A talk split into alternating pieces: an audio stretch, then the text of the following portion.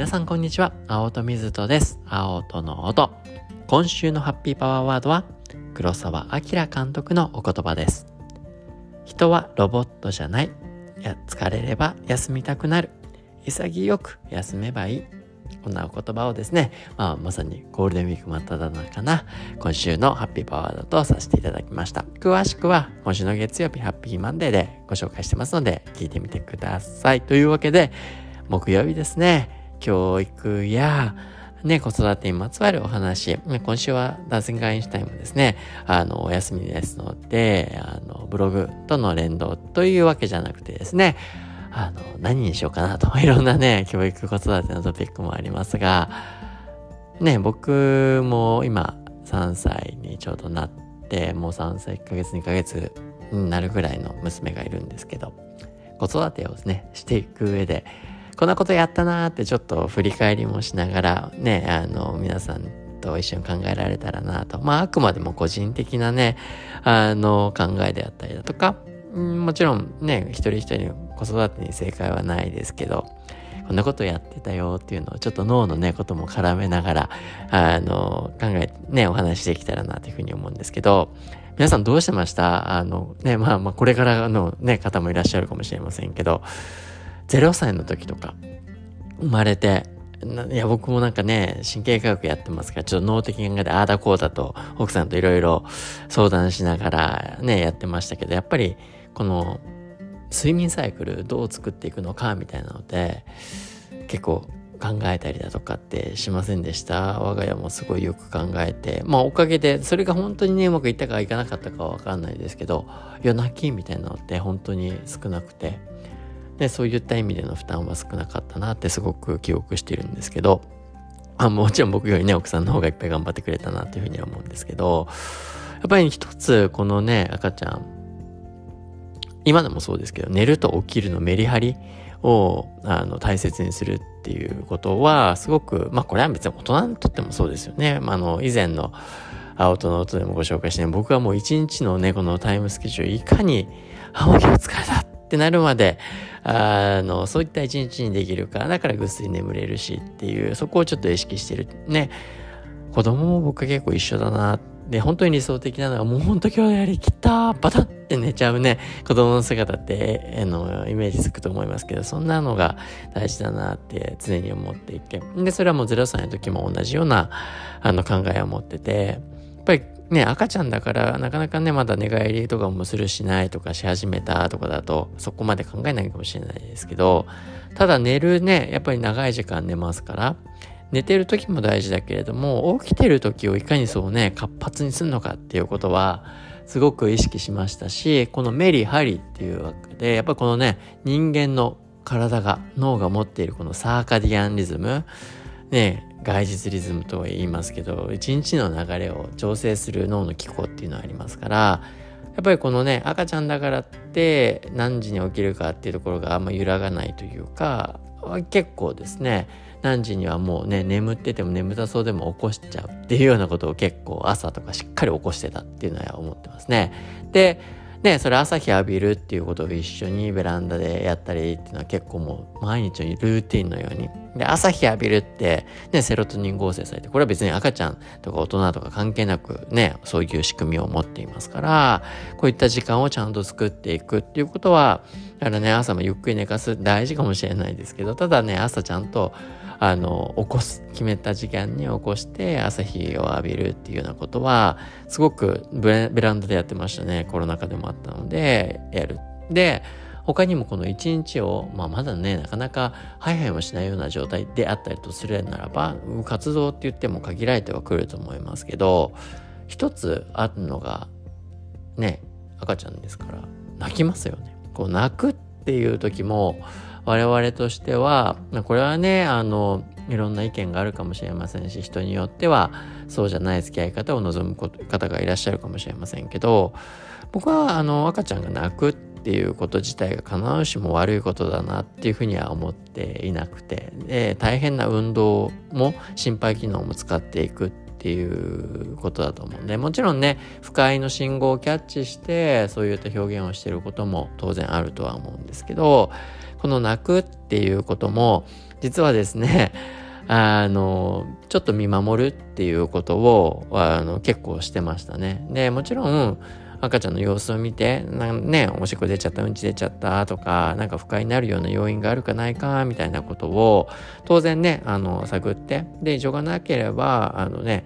無理にこう泣き止まそうっていうことをあのなんかわたわたわたわたする。でそれはなんかそうなると泣くことがそもそも悪いことみたいになってて泣き止まさない。なんかかわいそうって思うのはね当然あるんですけど、まあ、ただなんかこういったモーメントもねいろいろ体の中に必要な動きであったりだとか運動だったりだとか心肺機能だったりだとか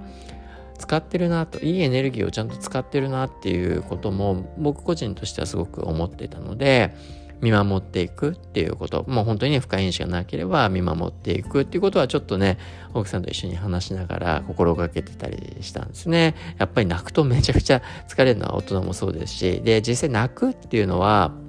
あの、大人になればとりわけこのストレスホルモンと呼ばれるコルチゾールを涙にね、含ませて体外に排出する、すなわちストレスをね、緩和させる効果もあったりするので、泣くっていうのは必ずしも悪いことではないってこともねあの科学的にも分かってますから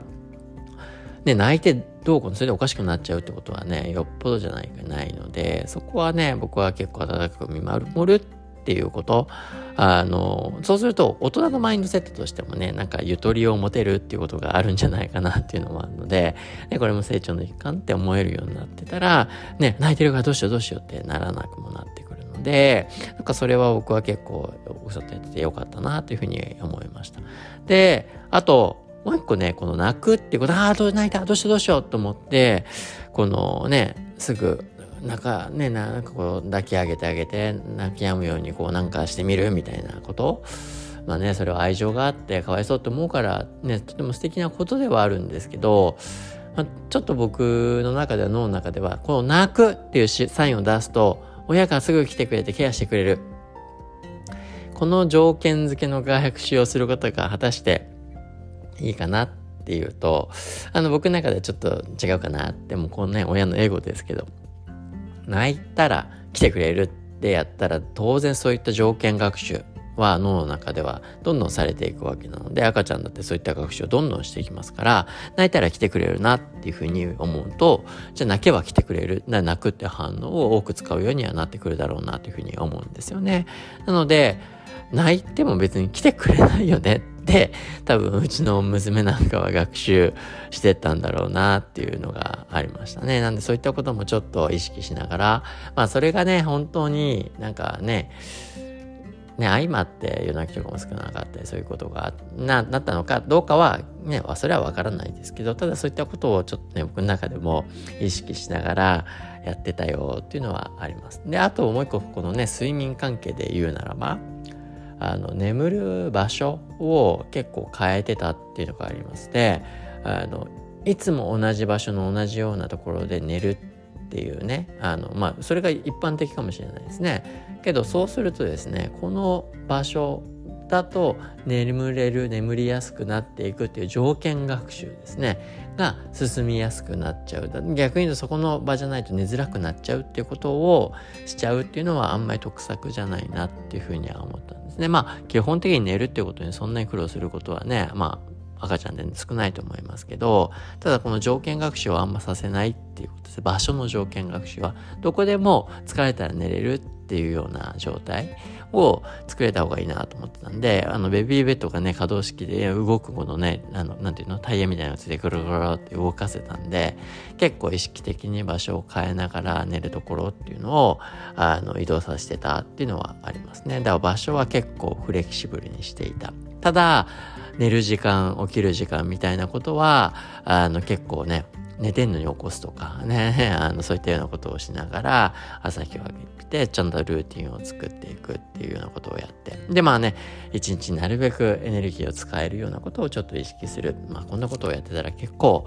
ね睡眠がねバランスよく我々も夜泣きをあまり経験することなく乗り越えられたなと。もちろんそれがね、答え差もありますし、これが全てではないですけど、まあけどこういったことって本当にね、赤ちゃんとか子供だからではなく、ね、我々成人にとっても、このね生活の寝るっていうことの大切さそして起きてる時間ここのメリハリをうまく作っていく。でもねやっぱこの毎日毎日同じ時間に起きるっていうことは脳がそのタイミングでね活動することにあの順応していくパターン化をねしてってくれるっていう意味でより効率的に自分の望むべきところにエネルギーを割くってことにもあのつながっていく。でまあねそういったルーティンを作るのも大事だし時にね崩してやってみる。それはちゃんとルーティンを作ってるからこそ崩す価値っていうのが出てくると思うので、まあ、そういったことをうまく活用するっていうのはね成人にとって大人にとっても大事なことなんじゃないかなっていうふうに思っているので、まあ、今日はねちょっと教育子育ての文脈の中でどちらかって本当ね生まれたての時のね工夫をちょっと脳の観点から考えてこんなことがありましたよって皆さんもね懐かしんだりだとか、まあ、これからの人もいるかもしれないですが参考にしていただきたいまあねぜひぜひそれをねご自身の自分自身の睡眠だったりだとか生活リズムっていうところに活かしていただけてもいいかななんていうふうに思いました。というわけでですねあの今日ねもう今週も明日ね金曜日になると仕事の人もいるかもしれないしまだね連休の方もいらっしゃるかもしれませんがまだまだねなんかウキウキした気分続くと思いますのでぜひぜひエンジョイしていただいてそしてねあのゴールデンウィーク中ですけどねあの大勢の人聞いていただいて本当嬉しいんですがね皆さんのこのまさにね